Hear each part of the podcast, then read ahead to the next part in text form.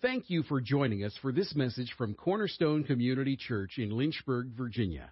And now let's join our guest speaker. Praise the Lord. So I know all the students are going to get uh, straight A's this semester.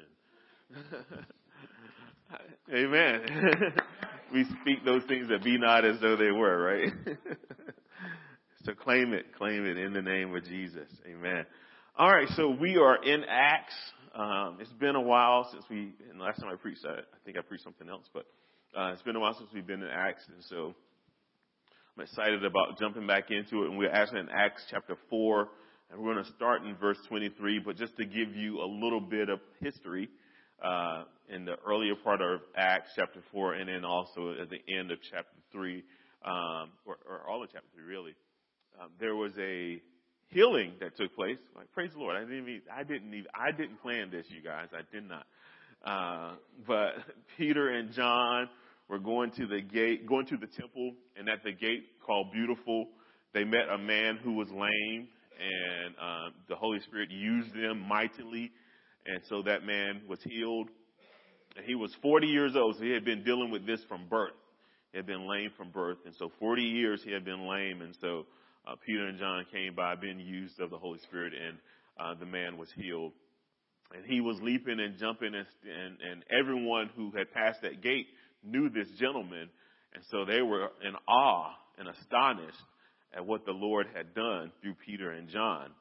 And so the religious uh, Sanhedrin, which consists of the Sadducees and the Pharisees and uh, Roman uh, leaders at that time, uh, took hold of Peter and John, and they were not happy about this healing that took place in their life and, and that Peter and John had done because it brought glory to God and not to them.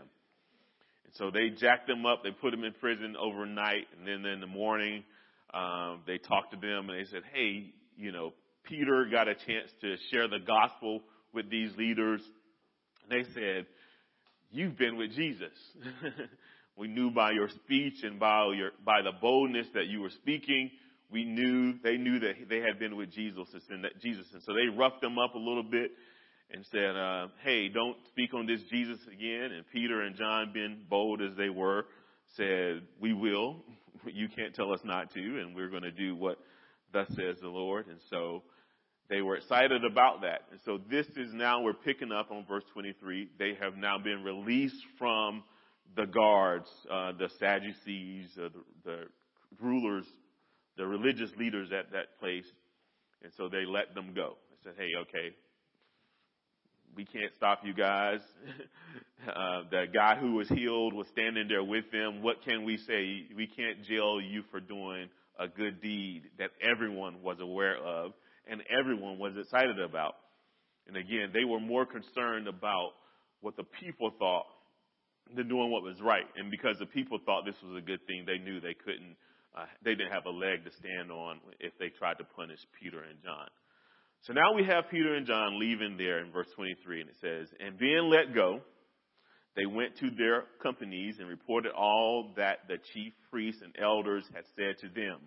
So when they heard that, they raised their voices. So they went back and reported to uh, the church all that had happened. And when the church heard it, they raised their voice to God on one accord and said, Lord, you are God.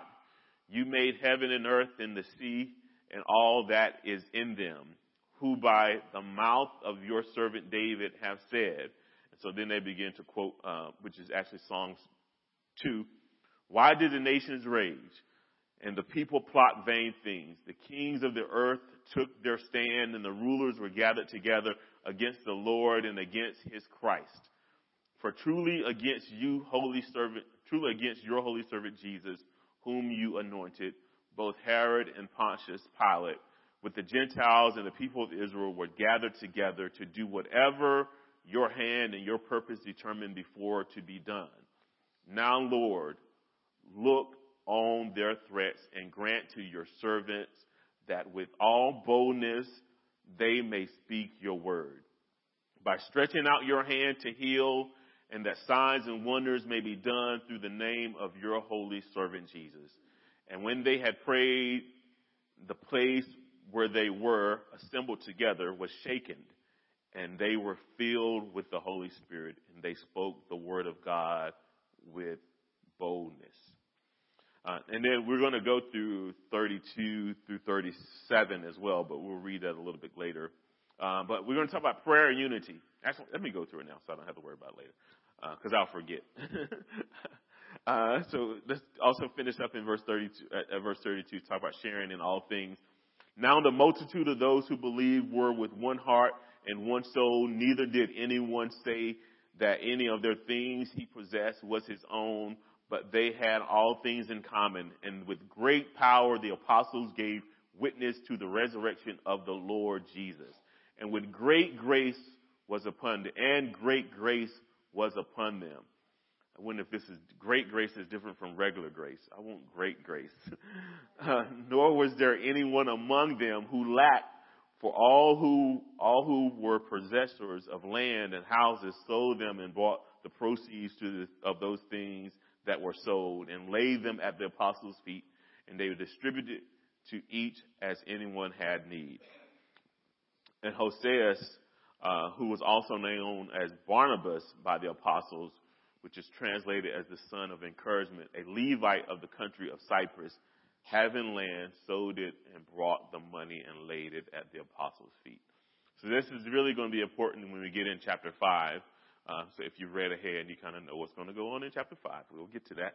Uh, but we're going to address uh, chapter 4 right now. So prayer and unity. Um, so sometimes we pray as if Jesus is Santa. If we do certain things, we get on his nice list, and if we haven't done certain things, we're on his naughty list. Sometimes we try to make an appeal uh, as if he's just giving gifts uh, to God as if he is Santa. And that is our mentality. Or we pray like we would talk to our parents. Um, you know, we, we know they have certain control over certain things, and so we pray to them as if they have certain control over certain things to do, to do our bidding, to do what we want them to do, um, to ask requests, to give, grant us permission to really glorify my flesh. It's really not anything that is uh, of great value that I'm wanting to do when I ask my parents something is because I want something. I'm selfish and I want something. Uh, I'm not wanting to feed the masses or to heal the sick and raise the dead. I want to drive your car, so I may ask you that. Or I want your, some money, which is commonplace if you have uh, young adults in your home. uh, but yeah, we want to do those things because it satisfies a need for us and sometimes we treat God the same way. We pray because we want something. Not because He wants to do something through us. It's because I want something. I want to get something from Him. And so, and then even take it even further, some of us uh, only, we will be good, quote unquote, because we want something. I'm going to be good, just like we do our parents. I'm going to show them that I'm cleaning my room and doing my chores because they're going to find favor with me and then maybe grant my request. Uh, and that's how we do God sometimes. Well, God, I, I prayed every day this week and I read my word, and so now I'm going to ask you for whatever it is. Well, maybe it's just me. Maybe it's not y'all. It's just me. I know it's not just me. But um, sometimes I've been so good, God. I deserve this. You know, I've done all that you've told me to do, and I've served, and I've, you know, you, we list our things, our, our check off list, and then say, okay, Lord, this is why I want this now. And unfortunately, that is such a skewed, false way to pray and look at God uh, one that just limits his ability and power. He, it's just like, this is the God of the universe. He, he holds the world in his hand. And you think just because you try to, it's not like people where you can curry favor and they, you know, you, they may do something for you. This is God. He knows all and sees all. He knows your motives before you even know your motives. or before you can identify why you're doing what you're doing. He knows. And so we're not keeping a secret from God when we're not being honest about where we are and what we're doing. And then that in, encourages or uh, colors our prayer life because if we pray to God thinking that He's the big Santa in the sky or He's like my parents, then our prayer life is so limited because we only see God in this limited view. It's like a transaction. If I do what I need to do, then He's going to meet my need. And that's so limiting. God wants so much more out of us and out of our prayer lives. Um, yeah, He just wants so much more. So we're going to focus on prayer in the beginning, then we're talking about unity uh, towards the end. Uh, but we must pray one. We must pray with the right perspective. And that is the right perspective of God. And it says, Lord, you are God. And they were reminding themselves who they prayed to. He is God. He is the creator. He is God, all powerful, all knowing. Lord, you are God. And that means something when you praying to this person. This is the God of the universe. He holds the world in his hand. And Lord in this in this text is the Greek word. It's only used, I think it's unusual because it's only used here and maybe only a few other places. It denotes the ruler who has unquestionable power. They prayed with power and confidence because they knew that God was in control. And when we realize that, when we pray like that, our prayers look different. They sound different. It's not a begging and a pleading. It is, God, you know who you are. And I now know who you are. And I pray expecting the God of the universe to meet all of my needs. That's just the minimum requirement. When we pray, we often forget just who we pray to, or worse yet, we pray to this imaginary God in our ideas or thoughts.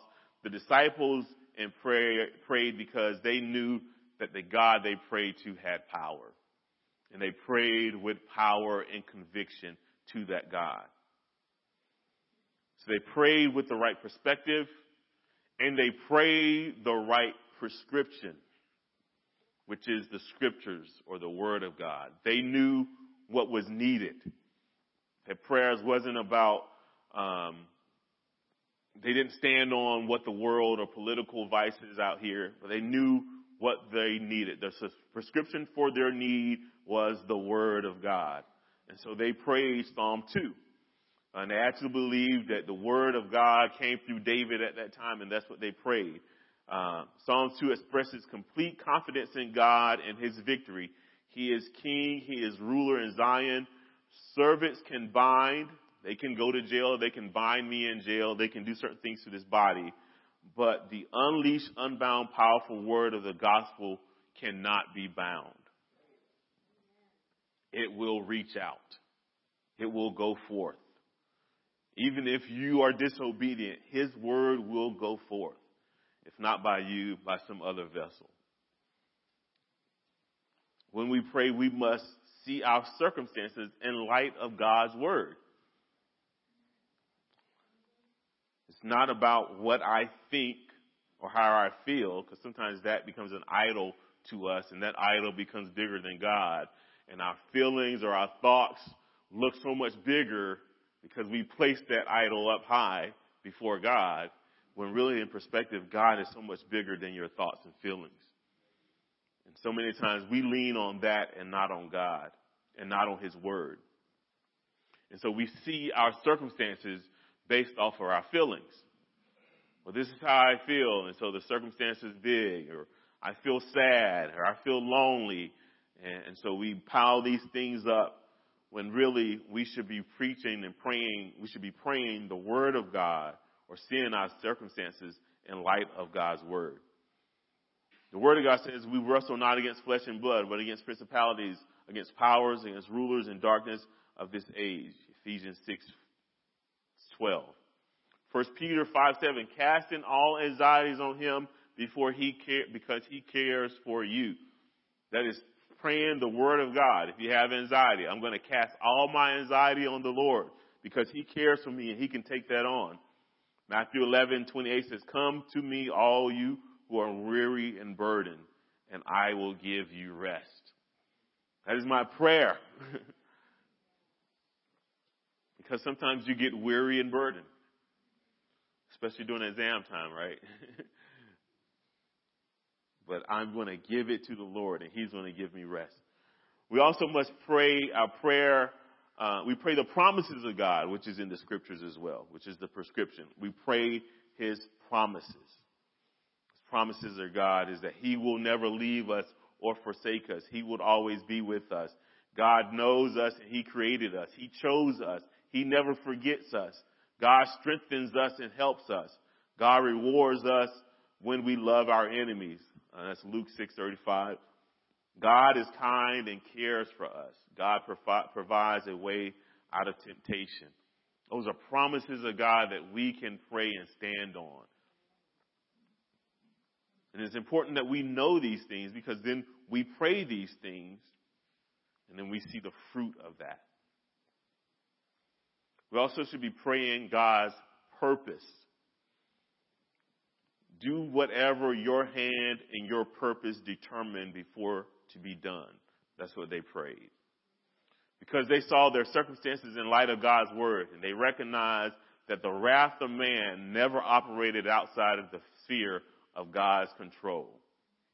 Let me say that again. The wrath of man never operates outside of the sphere of God's control. Their enemies of Jesus could only do whatever the hand of God allowed. And when you're at that level of faith in God, you realize that everything filters through Him. Nothing touches me that God hasn't allowed.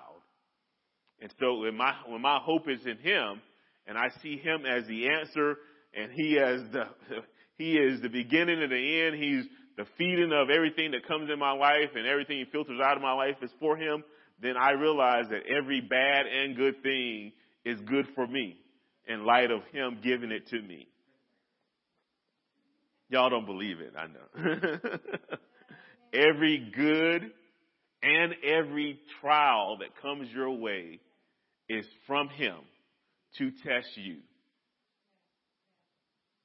and to see how you're going to respond in that trial.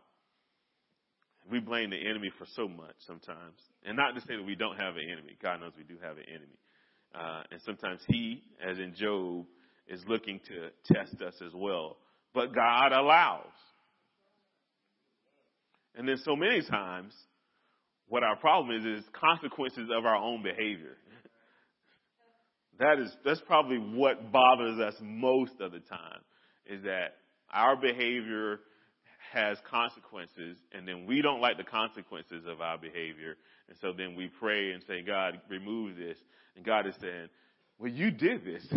he didn't say, he, he may not say. I would say, well, you did this. You caused this problem. You knew this was going to happen. I mean, if you sow sin, you're going to reap death. It's, it's natural. If you sow sin, you're going to reap death. And so when things happen, when you sowed into sin uh, and you see death, why are we surprised? Right? It's real quiet in here, y'all. This brings real peace, knowing that whatever comes my way has passed through God's hands first. He will not allow even the most wicked acts of men to result in permanent damage for me. He will not allow even the most wicked acts of men to result in permanent damage for me. Because it's filtered through his head. I'd rather be in the hand of an angry God than not in his hand at all. I'd rather, if I'm in his hand, I'm better off than in the world's hands. So we pray God's purpose, we pray God's prescription, we pray God's um, perspective, pray the right perspective, and then we pray God's provision. Now, put yourself in Peter and John's situation. They had just been released. They stayed in the jail overnight. They healed someone. First of all, they the Lord used them to help someone heal. And the leaders, spiritual leaders at that time didn't like that, so they hemmed them up and threw them in jail overnight. And then the next morning, they took them out, they roughed them up, they said, hey, don't preach about this Jesus again, don't go around performing healings. And they was bold even that matter and said, no, we're going to do what the Lord tells us to do. And so, when they got together and told the other church leaders and members, um, and, the, and they prayed, they didn't pray that the Lord will kill those leaders and, you know, set them afire because they hemmed them up in jail. That wasn't a prayer. They didn't pray that, Lord, you, we're going to take over the political sphere or the religious sphere in that time and we want you, we want you to raise us up to be the spiritual leaders in that place. That was not their prayer. They could have prayed that. It would have been appropriate, maybe. Might have been what the Lord wanted them to do, but it would have, we would have saw that that would have been okay given what had happened to them. They didn't pray that, Lord, you change the uh, uh, political leaders in that city and you raise up spiritual leaders, which would have been appropriate, but that was not their prayer. They prayed for boldness. Out of all the things they could have prayed, they prayed for what got them in trouble in the first place, which was boldness. He says, Now look, Lord, on their threats and grant us, your servants, that with all boldness they may speak your word by stretching out your hand to heal, and that signs and wonders may be done through the name of your holy servant Jesus. So what they prayed for is more problems. Because their boldness got them thrown in jail and got them roughed up. And they prayed for more of it because it wasn't about what they went through. It was about the resurrection of Jesus Christ and being able to show his power. They were sold out. It didn't matter that I had just spent the night in jail. It didn't matter that these guys roughed me up. It didn't matter that they threatened us and said, don't do this again. We're going to go back to the church and we're going to pray for more boldness to go out into the world and disrupt the world system by signs and wonders and by proclaiming the name of Jesus Christ. Wow, that's powerful, y'all. That's, do we pray for boldness? Or better yet, do we pray God's provision? And whatever that provision is, is what we should do. And are we willing to do that? And if it is the thing, the very thing that got you in trouble from the beginning, are you going to pray that again? Because so many of us would have said, oh Lord, we're going to have to pray that we, this doesn't happen again. And we can't have the religious leaders of this new movement and Jesus going to jail every other week. So we're going to have to tamp this down. So no, that wasn't their prayer. They prayed for boldness. They prayed for more healing and their prayers were answered because there was an earthquake and it shook that building. I don't know if it was a major earthquake that shook the area or was it just the Holy Spirit moving in that building that shook that building. But they were again filled with the Holy Spirit and spoke God spoke uh, the word of God with boldness. Man, they received the boldness that they spoke of. The boldness necessary is this boldness necessary for today? Will it do you have a, I'm going to tell it all no matter what happens? I'm going to tell of the goodness of Jesus Christ no matter where I am and what may happen to me. The boldness was a gift from God received through prayer. It was not something that they tried to work up in themselves. They didn't have to kind of muster up some boldness or try to say, oh, I'm a little timid, but I'm going to go out here anyway. No, it was done by the Holy Spirit working through them to be bold and speak the gospel. And from that boldness, they had unity. And this was a, this is not, uh, so many people will use this as, oh, the Bible speaks of socialism or communism when they talk about sharing of goods. Uh, those things are, are, people didn't sign up for that. Uh, this was a all who are willing. You know, when you're under a communist, communist regime or a socialist regime, regime um, you don't sign up for it. You're made to do what they want you to do. Uh, but these people weren't made to do because of their love for Christ and love for their fellow brothers and sisters in Christ. They shared their goods with one another. And there was a particular need at this time because if you remember during the, uh, the time of Pentecost, there were people from all over. So they were traveled from all over, so they weren't in their home city. So some of those people stayed because the power of God was so powerful and they were moving. They wanted to be a part of this movement that they weren't in their homes. And so they had to share uh, space with one another. They had to house other Christians who weren't in their homes. And so a lot of uh, selling of goods and feeding one another uh, was important during that time because everyone wasn't home. Uh, this is koinonia. This is true fellowship. Uh, this says, someone says, uh, communism says, what is yours is mine, I'll take it. Koinonia says, what is mine is yours, I'll share it. So this is about sharing. This is about a heart issue. This is not, you're not made to do anything that's not in your heart at this time. They weren't made to do it. People just were so moved by their love for their brothers and sisters in Christ, they were willing to sell their goods and share them with one another. And the great, so the apostles with great power, they resulted with, from their prayers and their community with one another, they just love one another. They just wanted to share with one another. And I'm going to close here, but there was a lot of, and we'll get into this a little bit more. I didn't want this to be the focus. The focus is really on prayer and the unity. Uh, but they distributed uh, to everyone as they had need. And you'll later find that Paul addresses this because a lot of people start to uh, take advantage or abuse this system of love for one another and this sharing. So then there were parameters around it. There's a church supposed to discern uh, who's truly needy. 1 Timothy 5 3. If you can work to support yourself, you're not truly need, you're not truly needed and must provide your own needs. Uh, 2 Thessalonians 3, 10 through 12, uh, and Timothy and Thessalonians 4 as well. So there are other parameters that take place uh, because people started to abuse that system.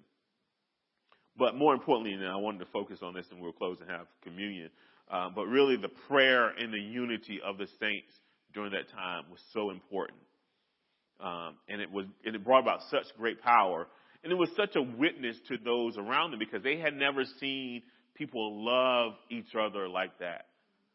That's why the scripture says you'll be known for your love for one another. They will know you are mine because you love one another. So I think it's important that we take away that power of that prayer and the unity that that brought about.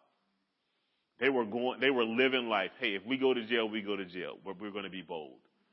If we have trials and tribulations, we're in this together, but we know that everything goes through this mighty God that we serve. Amen. Have Brother Steve come up and lead us in communion. Thank you for listening to this message from Cornerstone Community Church. We are located in Lynchburg, Virginia at 525 Old Graves Mill Road. You can find us online at cornerstonelynchburg.com. Contact us by email, cornerstonecom at comcast.net, or call us at 434 847 4796. We pray the Lord bless you and keep you. The Lord make his face shine on you and be gracious to you. The Lord lift up his countenance on you and give you peace.